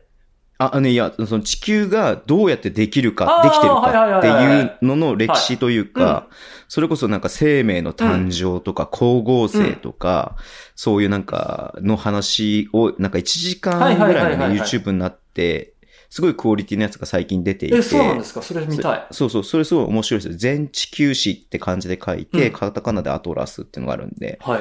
で、それでね、僕勉強しました。はい。地球の中にははい。マグマがあります。はい。でも誰も見たことないです。見たことないです。そこまで掘削すする技術。は人類にはまだ存在しておりません。でもずっとここ掘ってったらブラジルにたたどり着くんでしょ？そうですよ。ブラジルにたどり着くらしいですよ。でもそれを誰も見たことがないんです。ないないない。確かすにない。べては推測、憶測でしかないんです。確証は得られてません。はいはい誰も掘ったことないし、見たこともない。で、さらに、うんうんうん地殻は、あの、うん鉄だって言われてるんですうん？よ。鉄。ほぼ鉄。鉄、うん。ほうほぼ鉄なんですよ。はい。まあ、それもなんか、レーダーとか地震波とかの跳ね返りとか測定とかで、えっ、と、見て、検知してるんですね。で、へー2016年広島大学がそれの組成を分析したとは言ってはいるんですけど、それは確かにおっしゃる通りなんですけど、レーダーの地震、地震波とかレーダーの反射とかによって見てるんですよ。だから実際に行って撮ってきたわけじゃないんです。うん、うんうん。だから、そこにマグマがあるっていう確証もなければ、中に鉄があるっていう確証もないんです。うん、うんうん。で、そこで出てきたのが地球空洞説。これ提唱、一番最初に提唱したのが、確かね、ハレー彗星の発見したハレーさんです。ほう、うんむちゃくちゃ前ですけどね。本当はいはいはい17世紀とか18世紀とかの話に遡るんですけど、うん。空洞？はい。空洞？まあ、それもまあ、空洞？突飛な説なんですけど、中がうん。要は、密になってるって、なぜ思うかっていうと、重力があるからそう思うんですね。重力って重たければ重たいほど引っ張られるじゃないですか。うん、うん、うん。で、人間にこれだけの重力がかかってるってことは、中は、地球の中は詰まってるであろうっていうところから全てスタートしてるんですよ。はい、はい。で、はいそれで、例えばいろんな天体の重力がどれぐらいとか引力がどれぐらいとかっていうのを、全て地球の質量を1として考えてるんです。うん。ということは逆に、詰まっている、論理的に考えてこれは詰まってなきゃおかしいでしょうから始まってるってことは、もし詰まってなくて同じ引力が発生していたとするならば、すべて逆に言えばそれも理にかなうよねって話なんですよ。難しい。あの、詰ま、論理的に詰まってなきゃおかしいって考えるから、マントルとか鉄が入ってるって思うんですけど。もしうん、空っぽでも同じだけの重力、引力がもし存在していると仮定することも逆にできるわけです。うんうんだってわかんないんだまあから家庭としてはね。家庭としてはね。そう、わかんないんだから。うん。うんだから、そこでね、あの、いろんな地球空洞説っていうのがあって、北極と南極から入り口があるとかっていう話が実はうん。おー、めっちゃ楽面しそう。ド白いでしょ？で、その仏教世界で地下世界の話が出てくるんですよ。アガルタってへいうー、仏教うん、ヒンドゥー教とかうん仏教とかでね、アガルタっていう話が出てきて、で、そこのアガルタ、そしてその首都である理想郷と呼ばれるのがシャンバラって呼ばれるんですよ。仏教ではねねで、それが日本でいうとこのシャングリラなんです。うん、なんか聞いたことあるじゃん、シャングリラって。あのー、歌にもなってるし。シャングリラはいはい。はい。うん電気グルーブ。はい、シャングリラになってますよね。だからそれも、はい要は理想郷を地下世界、地下から菩薩が現れるっていう話になってるんですね。それぐらい昔から地下には世界があるよっていうのが知ってて、で、そこで出てきたのがエドワード・スノーデンです。エドワード・スノーデン。はい。これ映画にもなってますよ、この人。エドワード・スノーデン。へーこの人は元 CIA 職員で、今ロシアに亡命してます。ほうはいほうほう。何かしらの事情があるんですね。そうですね。亡命して亡命してますはい。ね。はい。うんうん。この人は何と言ったか、DARPA。これは、都市伝説界では有名な DARPA ですね。国防高等研究計画局、DARPA、略して。はいはいはい。の大半の人たちは、地球のマントルに人類よりもはるかに知的な生命体が存在していると確信しています。我々が目を向けるべきは宇宙ではなく、むしろ地底にあるのです。と言っております。へー面面白いな、それ。で、まあ、その、ただのおっさんのヨタ話と簡単に捉えることもできるんですが、まあ、うん元 NSA であり、元 CIA のとんでもない人がこんなヨタ話するとは思えないんですが、まあそうだよね。まあね、なんかテレビのなんか演出とかで言ったとかとも捉えないんですが、ただ、これに対してある一人の男が激怒します。誰か。時のオバマ大統領。うん、この発言に対してものすく。ごく怒って、ロシア側当局に対して身柄の引き出しを、引き渡しをめちゃくちゃ要求します。うんうんうん。不自然ですよね。まあ、こんなそんなには反応する必要があるの？そんな言わせとけばいいんじゃないの？っていうのが普通の見解だけれどうんも。、地底人なんてウルトラマン出てくるあれですよ。だってねう言ってりゃ、言ってるなみたいな感じしとけばいいのにそ、激怒して、身柄を拘束しようとしているっていう時点で、ん。はい。信憑性は高まりますよね。という話になりますよね。そうお話ですああ、なるほど、はいなるほど。まあ、そもそも地球が空洞であってもおかしくない。すべては、あの、仮説の上に存在してるからっていう前提があって、んそこに対してエドワード・スノーデンがそういう話をしていると。うんで、昔からそういう神話はたくさんあると。ううんん。地下世界があるっていう神話はたくさんありまして、で、じゃあ、うんそれがですね、な、あの、行っちゃったっていう話もあるんですよ。地下世界に。地下、て地下世界に行っちゃっうんた、おいら地下世界に行っちゃったぞっていう話もあるんです。おお丹波哲郎みたいな感じ？そうそう、霊界に行きましたみたいな。そういう話です。はあ、そういう感じね。そういう感じでございます。ある一人のアメリカ少将。うんうん。とてつもなく有名な人です、この人は。リチャード・バード少将という人がいます。リチャード・バード。はいはい、はい、はい。ちなみにこの人はアメリカの英雄で、北極点と南極点に飛行機で初めて到達した人。そしてアメリカ合衆国から名誉勲章を授与している。あの、メダル・オブ・オーナーってやつですね。えー最高の栄誉を受けた人です。うんこの人の話です。はい、ははいい、はい。この人が、えっと、1947年にハイジャンプ作戦と言われる北極点を越えるぞっていう作戦があったんですよ。飛んで。う。うんん。で、うんこのハイジャンプ作戦の中で、北極点に通過した時に、ある奇妙な現象が起こります。はい。はい。全身の毛が抜けるとかですか？もう、それやったらもう帰ってきた時にもう爆笑じゃないですか、そんな。毛抜けて帰ってきたでいう。もう出落ち以外の何者でもないやないですか、そんな。おもろかったやろ誰ってなるよね奥さんに何してんねん誰っってなるね。そない笑いで欲しいってはいうね。少々にもなって、そういう話じゃないですか。はい。不思議な現象不思議な現象。それはですね、北極点を越えた。で、北極点上空を通過して、そのまま2700キロ、3000キロ近く飛行した後に U ターンして荒坂に帰ってこようっていう作戦だったんですよ。うん、うん、うん。ただ、ただですね、えっと、右のエンジンから若干ね、こう、オイルが漏れ始めたんですね。そして、ーえっと、北極上空で、上空で強い乱気流に遭遇します。うん、はい、はい、はい。そして、なぜか、眼下の氷と雪が赤みがかって見える現象が発生しました。で、コンパスがぐるぐるぐるぐるぐるぐるぐる氷と雪が赤いそう。そう。ぐるぐるぐるぐる回って、ケーキが狂い始めます。はい、はい、はい。でで、あの、当時のその、いわゆる証言ですね。彼の記録の中では、この、やばい、このままではまずいぞと。じゃあ、えーコンパスが効かんから太陽を見て動こう。でもうん、風景に問題がある。風景に問題がある。眼下に氷がなくなった。山のようが見える。うん、この山への飛行する。この山は幻覚ではない。はいうん。で、さらにまた乱気流に襲われます。うん。そして、なぜか、緑が見える。北極には緑がないはず。これは異常だということで、うん。なぜか緑が見える。ですね。うん。はい。レバンガか？レバンガグリーンかもしれませんけど、そんな言うんだってわかんないですけど。はい。はい。はいで、そこでなぜかね、なんか象というかマンモスのようなものを見えたと言っております。はい。うん、うん、うん、うん。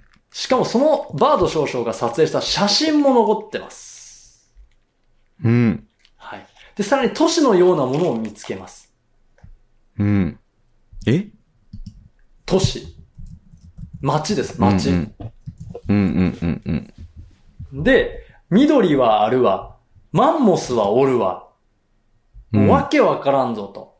植物もおる。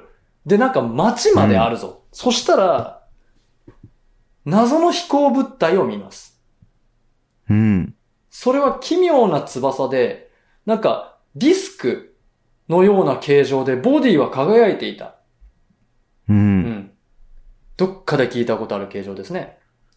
うん。そうするとその飛行機がものすごいスピードで近づいてきて、操縦桿が効かなくなり、ええで、その飛行機に誘導されて、降下し、誘導されてう、ん、降下した。そしてはいはいはい降りた。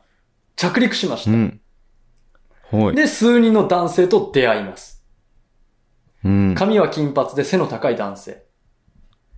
うん、で、えー光る都市に訪れた経験がある。うん。何が起きているのか正直私には全くわからない。しかし彼らの敵意はないようだ。うん。で、公開されている記録はここまで。ほう。でございます。で、えっ、と、さらにその体験を綴った日誌うんについては全て機密扱いになっています。へーで、さらにちゃんと、ちゃんと帰ってきました。北極からうんうんうん飛行機に乗って帰ってきた。ね。で、さらに、さらにこの人、ディープフリーズ作戦っていう作戦にも行ってんです。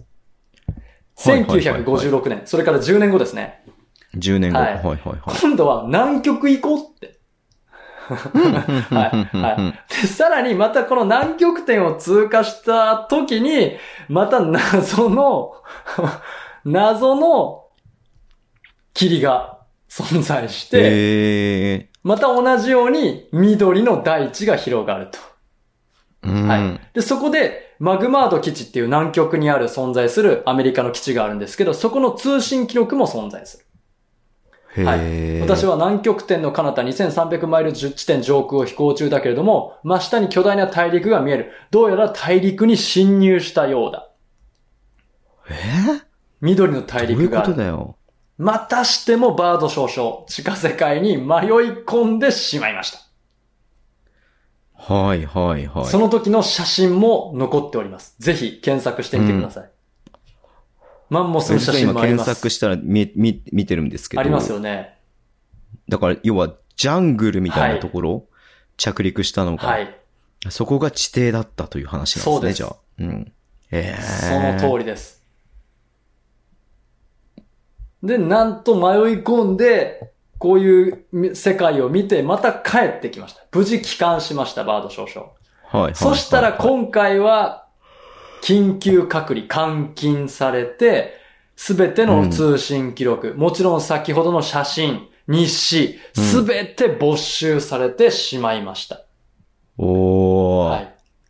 そしてなぜかバード少々はその1年後に亡くなっています。うん？はい。そうなんだ。はええで、その飛行記録を今唯一、こう後世に伝えてるのがバード少々の奥さんです。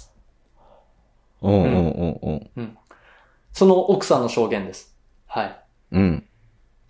巨大な内部地球の代表者とコンタクトした。はい地球の内部はいの住人の姿はほとんど人間と変わらない。地上の人間よりも外観的にも内面的にも美しいという印象だった。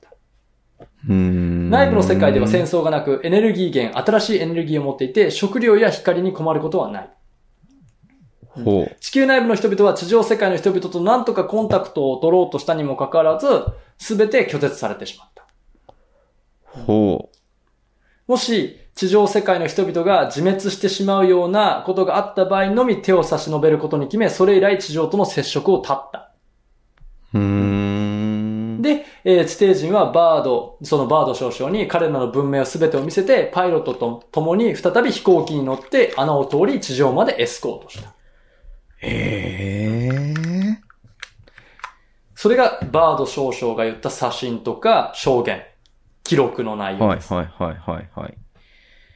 なるほどね。これ面白くないですか？北極と南極に穴があるって、全然その、うん昔から言われてたことなんですけど、今回バード少々が図らずも実証してしまう結果になったとなるほど。いうところなんですよ。確かに、はい。行かないもんね。いかない。行かないもんね。行かないもんうん。そんな、そんなとこ行かないもんね。うん。過ごしづらいとこですからね。はいうん。そうですよ。だって名誉勲章を授与された英雄が言ってんですよ。うん、うん、うん。嘘つく嘘言う必要ないもんねないもんね。うんそうそうそうそうそうそうそうそう。今検索して出てきた画像で面白いなと思ったのが、は地球丸いじゃないい。ですか。丸いですね。丸いこの外側に僕たちは生きてるじゃないですか。この、その外側と相反するように内側に地底、あ、なんつうの、その街があって、はそ、それで生きてるみたいな感じなのかなっていう絵が出てるんですけど、なんか僕単純にこう地下、地下の、なんかそう、アリンコみたいはに、こうなんか深く入ってったところになんかもう一個こう丸い層があるのかなっていうふうに想像したんだけども、逆なんだね。逆違うんだねっていう。はい。要はドーナツ状になっていて、はいドーナツ状、そう、ドーナツ状だね。うんだから、南極と、えっ、と、北極に穴が開いていて、はいドーナツ状になってて、ドーナツのその内側に住んでいるという、ははいい、感じなんだねっていそうれのが。一番有名な画像だと思います。要は、あの、スペースコロニーみ初めて見たたいな。あ、感じですよ。そうそう。外側にこう、内側の内壁に沿って、そうそう。街とか人が存在してるっていう、うんこういう状態。これなぜかっていうと、重力がそこに存在する。重力がそこにあるからってことだよね。そうそういうことだよね。そうそうそうそうそううん中心部分に重力があるんじゃなく Yes て、この、僕たちがその住んでいる、このすぐ下に重力があるっていうようなイメージだよね。Yes. うん Yes. いやー、これ面白いなめちゃくちゃ面白いでしょなんかちょっと、な、でもその宇宙とかね、宇宙人がいるとかに比べたら、はなんつうの、距離的なもので言ったら近いじゃないですか。そうですね。だからそこでなんでこう交流がないのかなっていうのがちょっと不思議だなっていうふうには思うよね。そうですね。僕の見たニュースとかだと、地下から謎の電波がずっと発信してるっていうニュース見たことあるんですよ。結構前めっですけど。ちゃ怖いな、うんそれ。うん本当宇宙からだとずっと思ってたら、よくよく調べてみると、地下からだったっていう電波が来てるんですよ。だから、その更新は一応もしかしたらずっと試みられていて、というか、もう更新していて、うんうんうんうん。オバマ大統領は何かを知っていたんで。へーこれ面白いな。面白いでしょ？ちょっと、ちょっと Wi-Fi とか拾いそうだけどね。うん。なんかちょっとね、なんかね、あの、地下 Wi-Fi ね。聞いたことない地下 Wi-Fi 拾いそう SSID だけどねアガルタ、アガルタ001的なね、なんか SSID でね。その、そのまんますぎて、そのまんますぎて逆に怪しいわ、みたいな。そうそうそう。そんなフリー Wi-Fi 掴んじゃうかもしれないです。企画一緒なんかい、みたいなね。いやー、まあそうね。はいや、これを、いや、ちょっとなんかその地下、地底人っていうのは本当 SF の世界で、あくまで妄想というか想像の中だけのものかなってちょっと思ってた部分があったんだけども、実際こういうことが起きてるってのは全然知らなかったんで、うんめっちゃ興味深かったっすね。はい。うんあとね、面白いのが、ヤンセン親子で、ぜひググってみてください、皆さん。これ、あ、なんか書いてあるね。ヤンセセンン親子不思議な体験をしています。はい。ヤンセン親子。ねというかね、なんかその辺のスウェーデンとかの漁師さんたちは、よくその北極圏で不思議な目に遭うらしいんですよ。ああ、なるほど、なるほど、うんなるほど、なるほど。その辺もなんかね、う面白いですよ。なので、あの、もし興味がある方、ヤンセン親子で Google 検索していただくと、もう、面白い体験談が聞く、聞けますよ。はい。もっとファンタジー。そもそもち地球は丸いのか、みたいな話にもなっちゃうしうわ、ね。出た、地球平面説の話します？アースイズフラット、はい。地球カイリー・アービング曰く。曰くね。はいはい概念的なものそれはちょっうんと、それはちょっとややりすぎかなというか言い過ぎかなっていう気がするけれども、まあよっぽどこの地底人の方がなんか信憑性があるかなって気もするけどね。うん考えれば考えるほど、あれおるんちゃう？って思っちゃうんですよ。だからまあ宇宙、まあそうね。うん。だからその、これだけの文明が地球っていうね、ちっちゃい星にはあるんで、うん。これだけ広い宇宙の中で、ね、そう。いう文明持っているのは、あってもおかしくないんじゃないのかなと思いますけれどそうそうも、そうう。ん、なんまあまさでいねかこんなね。出てき、てねえのって話でしょ？はい、近、近所に、まあまあもうね、この間ね、先週か先週話したね、宇宙人の話も、はい。UFO とかの話もそうだしさ、うん。いやー、まあまあまあ、普通に考えればいて当然ですよね。っていう方が、まあ自然かなっていうふうには思うけどね。まあん、そうね。なんか、うん。ね、あのー、人類だけだってなんか、なんか、毎年1個ぐらいユーマ見つかってるじゃないですか。実は。あのなんかあの、要は、あの、動物学的に見たことない新種ってどんどん見つかってるから。はいはいはい未確認生物みたそいうなやつでしょ？そうそうそう、んあの、ジャイアントゴリラだってイエティ50年前までは、ね、未確認生物だったので。確かにね。うん。だからなんか、ね、あっても、ね、おかしくないかなと勝手に思っちゃったりしてますけど。うん。うん、そう、だから、まあ、あの、海ってさ、はい。めっちゃ深いじゃないですか。なんかね、それこそ富士山の10倍とかね、うん3万メートルとか深いじゃないですか。うんで、地球上の平面に比べたら、はいその海っていうのは要は、地球上っていうのはさ、要は表面積じゃん。はい。でも海はさ、体積なわはいけじゃん。はいはいはいはいはいはい。そう。だから地球、生物が住める、えっ、と、範囲としては、はいその地地地表上に比べたら何倍、うん。何十う倍ん住める、あのね、その範囲が広いはい。から、まだまだその解明されてない部分っていうのはたくさんあるとかってよく聞くんだけれどもさ。も次回予告がすごいですよ。メガロドンの話ですかね、それは。何、何、何、それ、それ知らない、ええそれ知らない。深海にいるとされてる超巨大ザメですよ。ああ、そうなんだ。いやごめん、まだそう、あの、絶滅したんんですけど、もしかしたら深海にもっと大きく進化しているんじゃないかっていう。そうそうそうそうそう。人類は火星のことよりも深海のことの方が知らないって言いますからね。そうだよね。うんだからそうって言いますもんまだまだ解明されてないことがあるんで。うん。だってそもそもその地球上っていうことを考えたら、はいまあそう地底人しかり、はい深海しかりね、深海都市とかもあるかもしれないしね。うん。来たねー。来たねー。インドインドじゃないけど。まあそういうことっすよね。はいだから、まあ、まあ、まだまだ僕たちが知らないことはたくさんあるんだろうなって信じるか信じないかは、あなた次第です。はい。し、締めるタイミングで。決まりましたね。ははいい、決まりました。今日もありがとうございます。はい。ということで、じゃあ、後でやりましょうね。ミステリーコーナースペシャル回やりやましょう、りたいです。ね。